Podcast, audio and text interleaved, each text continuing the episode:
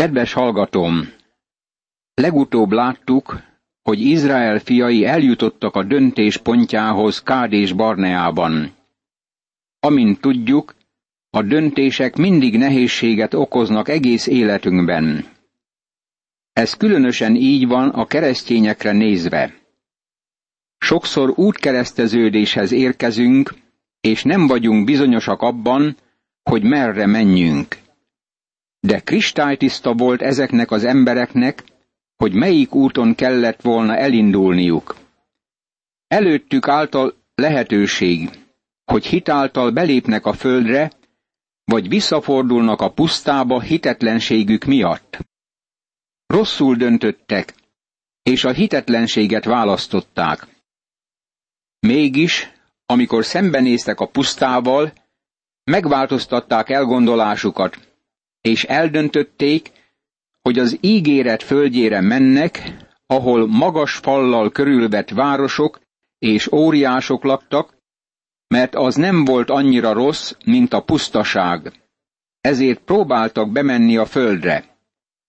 Ez már nem a hit döntése volt. Ez a sivatagban töltött kétesztendős élményükre alapozott döntés volt. Feltételezték, hogy bemennek a földre. A feltételezés éppen olyan veszélyes, mint a hitetlenség. Egyik ismerősöm, egy üzletember, felelős állásban volt, majd elbocsátották az állásából hamarosan azután, hogy új otthont és új bútort vásárolt. Ezzel a kérdéssel fordult felém. Miért engedte Isten ezt megtörténni? Hiszen ő vezetett engem abban, hogy megvegyem a házat és a bútort. Ezt mondtam neki.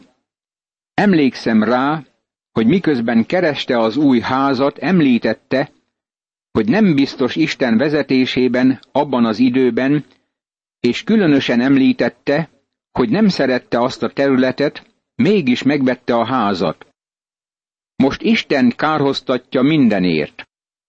Nem lehetséges, hogy ön feltételezésre épített a hit helyett? Ezt mondta. Csak arra gondoltam, hogy Isten majd megáldja döntésemet. Barátom, végtelenül óvatosnak kell lennünk abban, hogy hitre vagy feltételezésre építünk. Valahol e kettő között van Isten akarata. Fontos, hogy időt töltsünk és várjunk az Úrra, hogy megismerjük akaratát. Most Mózes negyedik könyvének egy újabb szakaszához érkezünk, amely a 15. fejezettől a 25. fejezetig terjedő fejezeteket foglalja magában. Ezt így címezhetnénk. Tántorgás, botorkálás és csámborgás a pusztán át. Kádés Barneánál Isten a puszta felé irányította őket. A menetelésből támolygás lett, a vándorlás átváltozott zúgolódássá, a bizonyságtételből siránkozás lett, a hadakozásból ingadozás lett, az éneklés átváltozott sóhajtozássá, és a munkából kívánság maradt. Sajnos azt kell elmondanom, hogy nagyon sok keresztény így megy végig az életen. Most érdekes, hogy ezeket az éveket néma éveknek nevezhetjük. Nincs följegyzés róluk sehol sem. Csak néhány esetről kapunk tájékoztatást anélkül, hogy kapcsolatba hoznák azokat a történelemmel. Mégis jelzéseket kapunk azoknak az éveknek általános jellemzőiről. A 33. fejezetben, ami nem valami érdekfeszítő leírás, az utazások listáját találjuk. Beilleszthetjük a följegyzett eseményeket a listába, de mégis azt mutatja, hogy nincsenek pontos adataink azokról az évekről. Azok az évek elfecsérelt évek voltak Izrael fiainak. Amikor Józsué könyvének ötödik részéhez érkezünk, megtudjuk, hogy nem metélték körül gyermekeiket egész idő alatt. Ez azt mutatja, hogy nem teljesítették Isten akaratát aszerint a szövetség szerint, amelyet Isten Ábrahámmal kötött. Azt is megtudjuk, hogy nem ajánlottak fel áldozatokat az Úrnak. Véres áldozatot és ételáldozatot úgy hoztatok-e nekem a pusztában negyven éven át, Izrael háza? Ámos próféta könyve, 5. rész, 26. vers. István ezt ismét említi az apostolok cselekedeteinek könyve szerint. Isten pedig elfordult tőlük, és kiszolgáltatta őket arra, hogy imádják az ég csillagseregét, ahogyan megvan írva a próféták könyvében. Véres és égő áldozatot hoztál-e nekem negyven esztendeig a pusztában, Izrael háza? Sőt, inkább hordoztátok a molok sátorát, és a romfa Isten csillagát, azokat a képeket, amelyeket készítettetek, hogy leboruljatok előttük. Száműzlek ezért titeket Babilonon túlra. Apostolok cselekedetei, hetedik rész, 42. és 43. vers. Látjuk, hogy Izrael gyermekei nem voltak hűségesek Istenhez ez időszak alatt. Ezek a vándorlási évek sok tanulságot adnak nekünk. Zarándokok és vándorok vagyunk ebben a világban. Isten szemében a világ ma pusztaság. Talán nem így néz ki előttünk. Isten azonban sivatagnak tekinti. Mi csupán átmegyünk ezen a világon. Itt idegenek és jövevények vagyunk. Hadd hangsúlyozzam ismét. E fejezet egész témája az, hogy Isten késlelteti az áldást, de mégsem tehetik tönkre Isten célját. Figyeld meg, hogy jól lehet Izrael gyermekei visszafordultak a puszta felé, Isten azt mondja nekik, hogy belépnek a földre, és Isten ezt meg is cselekszi. Ezért van az, hogy nagyon sok profécia profétai igeidőben áll az Ószövetségben. Múlt időben fogalmazódik meg, jól lehet egy jövő eseményről szól. Barátom, ami Istent illeti, amikor ő mond valamit, hogy megvalósul, az már meg is valósult az ő programjában. Az Úr így beszélt Mózeshez. Szólj Izrael fiaihoz, és mondd meg nekik, amikor bementek arra a földre, amelyet lakóhelyül adok nektek. Mózes negyedik könyve, 15. rész, első és második vers. Isten megmondja nekik, hogy mit cselekszik velük, amikor belépnek az országba. Negyven évvel később Izrael új generációja lépett be a földre, és megtették azt, amit atyáik nem akartak megtenni. És tűzáldozatot készítetek az Úrnak, égő áldozatot vagy véres áldozatot, fogadalom teljesítésére, önkéntes áldozatul, vagy ünnepeiteken, amikor szarvasmarhát vagy jufélét készítetek kedves illatul az Úrnak, akkor az áldozó mutassa be áldozatát az Úrnak. Étel áldozatul egy tized véka finom lisztet, egy negyed hin olajjal gyúrva. Mózes negyedik könyve, 15. rész, harmadik és negyedik vers. Most Isten elmondja nekik, hogy miként áldozzanak. Egy hín olajat kellett belegyúrniuk a lisztbe, ami a Szentlélekről beszél. Aztán egy harmad hín bort kellett bemutatniuk, ami beszél az örömről. Figyeld meg, hogy Isten mit mond. Ha szarvasmarhát készítesz áldozatul, nyolcadik vers. Isten beszél velük arról, amit majd megtesznek az országban. Jól lehet ez a nemzedék a pusztaságban bálványimádáshoz fordult, az új nemzedék, amely bemegy a földre, felajánlja ezeket az áldozatokat, amelyek mindegyike az Úr Jézus Krisztusra mutat. Barátom, hogyan állsz ma Isten előtt? Valószínűleg vasárnap elmész a templomba, és a gondolataid a Bibliára és az Úr Jézus Krisztusra irányítod. De mi történik veled hétfőn, amikor kimész a világ pusztaságába? Vajon te is csatlakozol a világ bálványimádásához? Szolgálod-e világ isteneit? Szent, vallásos életet élsz vasárnap, és talán világias életet élsz a hét többi napján?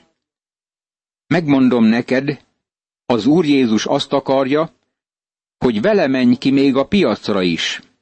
Azt akarja, hogy vele járj e világ utcáin, és vele menj el a kereskedésbe is. Ő éppen olyan valóságos hétköznap, mint vasárnap a gyülekezetben. Most olyat említ, amit már láttunk korábban is Mózes harmadik könyvében, a tudatlanságból elkövetett bűnért hozott áldozatról. Ha tehát a közösség tudtán kívül nem szándékosan történt ilyen dolog, akkor készítsen az egész közösség egy bikaborjút, kedves illatú égő áldozatul az Úrnak, a hozzá tartozó étel és italáldozattal az előírás szerint, meg egy kecskebakot vétek áldozatul. Végezzen a pap engesztelést Izrael fiainak egész közösségéért, és bocsánatot nyernek. Hiszen nem volt szándékos a vétek. És ők tűzáldozatot vittek ajándékul az úrnak, meg vétek áldozatot is vittek az úr elé azért a nem szándékos vétekért. Így nyer bocsánatot Izrael fiainak egész közössége, és a köztük tartózkodó jövevény, mert az egész népet terhelte az a nem szándékos vétek. Mózes negyedik könyve, 15. rész, 24., 25. és 26. vers. A tudatlanságból elkövetett vétek emlékeztet minket a mai helyzetre. Nagyon sok vita folyik a pogányokról, akik sohasem hallották az evangéliumot és elkárhoznak. Hadd mondjam neked, hogy nem az evangélium nem ismerése miatt kárhoznak el. Azért kárhoznak el, mert bűnösök. A tudatlanság bűnéért áldozatot kell bemutatni, barátom. Az emberek azért vesznek el, mert bűnösök. Akár hallották az evangéliumot, akár nem hallották. Én hiszek abban, hogy minden embernek lehetőséget kell kapnia az evangélium meghallására, és döntenie kell, de az emberek már régen elveszettek, mielőtt hallanák és elutasítanák az evangéliumot. Jézus Krisztus azért jött, hogy megkeresse és megtartsa, ami elveszett, és minden ember elveszett. Ez az ő természetes állapotuk. Az elveszett emberiség nem szomorkodik ma azért, mert nem hallotta az evangéliumot. Ha valaha lehetőséged nyílna arra, hogy elvidd az evangéliumot azoknak, akik még sohasem hallották, fölismernéd, hogy mennyire nem akarják meghallgatni. Most következik egy eset, ami a pusztai vándorlás alatt történt, és amit megdöbbenéssel olvasunk. Amikor a pusztában voltak Izrael fiai, rajta kaptak egy embert, aki fát szedegetett a nyugalom napján. Akik rajta kapták, amint fát szedegetett, odavitték Mózes, Áron és az egész közösség elé. Őrizetbe vették, amíg nem kapnak útmutatást, hogy mit kell tenniük. Az úr ezt mondta Mózesnek. Halállal kell lakolnia annak az embernek. Kövezze meg őt az egész közösség a táboron kívül. Kivitte azért őt az egész közösség a táboron kívülre, ott agyonkövezték, ahogyan megparancsolta az Úr Mózesnek. Mózes negyedik könyve, 15. rész, 32. verstől a 36. versig. Ez nagyon súlyos ítélet volt, és valamit megvilágít előttünk. Halálbüntetés járt a tíz parancsolat megszegéséért. Látnunk kell ezt, hogy megértsük, mit jelent az, amikor az Úr Jézus Krisztus meghalt a mi halálunkért. Azután ezt mondta Mózesnek az Úr. Szólj Izrael fiaihoz, és mondd meg nekik, hogy csináljanak bojtokat a ruhájuk szegélyére nemzedékről nemzedékre, és tegyenek a szegélyen levő bojtokra kék bíbor zsinórt. Arra való ez a bojt, hogy valahányszor ránéztek, emlékezzetek az Úr minden parancsolatára, teljesítsétek azokat, és ne csábítson el titeket sem a szívetek, sem a szemetek, amelyek paráznaságba vihetnek benneteket, hanem emlékezzetek, és teljesítsétek minden parancsolatomat, és szentek legyetek istenetek előtt. Én az Úr vagyok a ti istenetek, aki kihoztalak benneteket Egyiptomból, hogy istenetek legyek. Én az Úr vagyok a ti istenetek. Mózes negyedik könyve, 15. rész, 37. verstől a 41. versig. A kék szín a menny színe, és emlékeztette őket arra a tényre, hogy Isten népe és e földi zarándoklásuk közben a mennyre kell gondolniuk. Sok hívőnek kellene látnia azt a mennyei szint napjainkban, hogy emlékeztesse őket kiváltságos helyzetükre, és arra, hogy Isten külön választotta őket, és nekik az Úr Jézus Krisztusért kell élniük. Jól lehet, nincs részletes beszámolónk arról, hogy Izrael miként töltötte ezeket a pusztában elpocsékolt éveket, mégis vannak elszigetelten följegyzett események. A 16. fejezettől a 19 négy eset van leírva, amelyek a papsággal kapcsolatosak. A 16. fejezet Kóra lázadását írja le. A 17. fejezetben arról van szó, hogy Áron veszeje kivirágzott. A 18. fejezet leírja a papság újbóli megerősítését, és a 19. fejezet a vörös tehén föláldozásával foglalkozik. Ez a most következő 16. fejezet azzal kezdődik, hogy Izrael fiai zúgolódnak. Ez már az ötödik zúgolódás, és mielőtt a fejezetnek vége lenne, találkozunk a hatodik zúgolódással is. Izrael gyermekeinek vándorlását föloszthatjuk a pusztai zúgolódások alapján. Ez a panaszkodás a papság körében történik. Valójában ezt Kóra, egy nagyon kiemelkedő lévita vezeti. Kóra, a Jickhár fia, aki Kehár fia, aki Lévi fia, összefogott Dátánnal és Abirámmal, Eliá fiaival, meg Ónnal, Pelet fiával, aki Rúben fia volt, és fölkeltek Mózes ellen, 250 emberrel Izrael fiai közül, akik a közösség vezető emberei, a gyülekezet képviselői, neves emberek voltak. Ezek egybegyűltek Mózes és Áron ellen, és ezt mondták nekik. Elegünk van belőletek, miért emelitek magatokat az Úr gyülekezete fölé? Hiszen az egész közösség a maga egészében szent, és köztük van az Úr.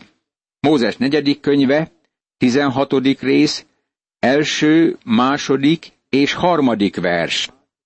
Kóra nagy tekintélyű lévita volt. Hozzá társult a gyülekezet 250 fejedelme, akik szintén vezető emberek voltak. Az eredményes lázadáshoz szükséges, hogy kiemelkedő egyének legyenek mögötte. Ahhoz ugyanis ész és pénz szükséges. Ezt a lázadást nem lehet jelentéktelennek tekinteni. Talán azt gondoltad, hogy a tiltakozó mozgalmak és fölvonulások mai keletűek. Egyáltalán nem újak. Itt tiltakozó mozgalom zajlik a fennálló rend ellen. Ezek a tehetséges emberek, mint mindig, a tömegre appellálnak, és így hirdetik vágyjaikat. A jogaitokat megnyírbálják. Vezetőitek túl nagy hatalmat tulajdonítanak maguknak. megfosztanak titeket valamitől, amihez jogotok volna. Most valójában e lázadásban hangoztatott kifogások nem feleltek meg a tényeknek. Teljesen alaptalanok voltak. Mózes nem tulajdonított magának túl sokat. Ha visszamegyünk a történelemben, rájövünk, hogy amikor Isten elhívta, nem akarta elfogadni az elhívást. Nem érezte magát képesnek a nép vezetésére. Még azután is, hogy Isten kiképezte őt a pusztában, nem akarta ezt a hivatást. Segítőt kért, és Isten adta neki Áront. Mózes volt a legszelídebb ember a földön. Amikor Józsué el akarta hallgattatni a profétákat, Mózes azt mondta, hogy bárcsak Isten minden népe proféta volna. Nem volt benne semmi féltékenység. Barátom, láttuk, hogy Mózes sem volt büntelen, de bizonyára nem vétkes abban, hogy túl sokat tulajdonít magának. Mi volt valójában a baj gyökere ebben az esetben? Ez Kórach irítsége volt. Az irítség szörnyű bűn. Istentől kapunk minden hatalmat. Senki sem veszi ezt a tisztséget magára. Isten jelölte ki a helyeket a táborban, és ő adott a lévitáknak különleges feladatokat.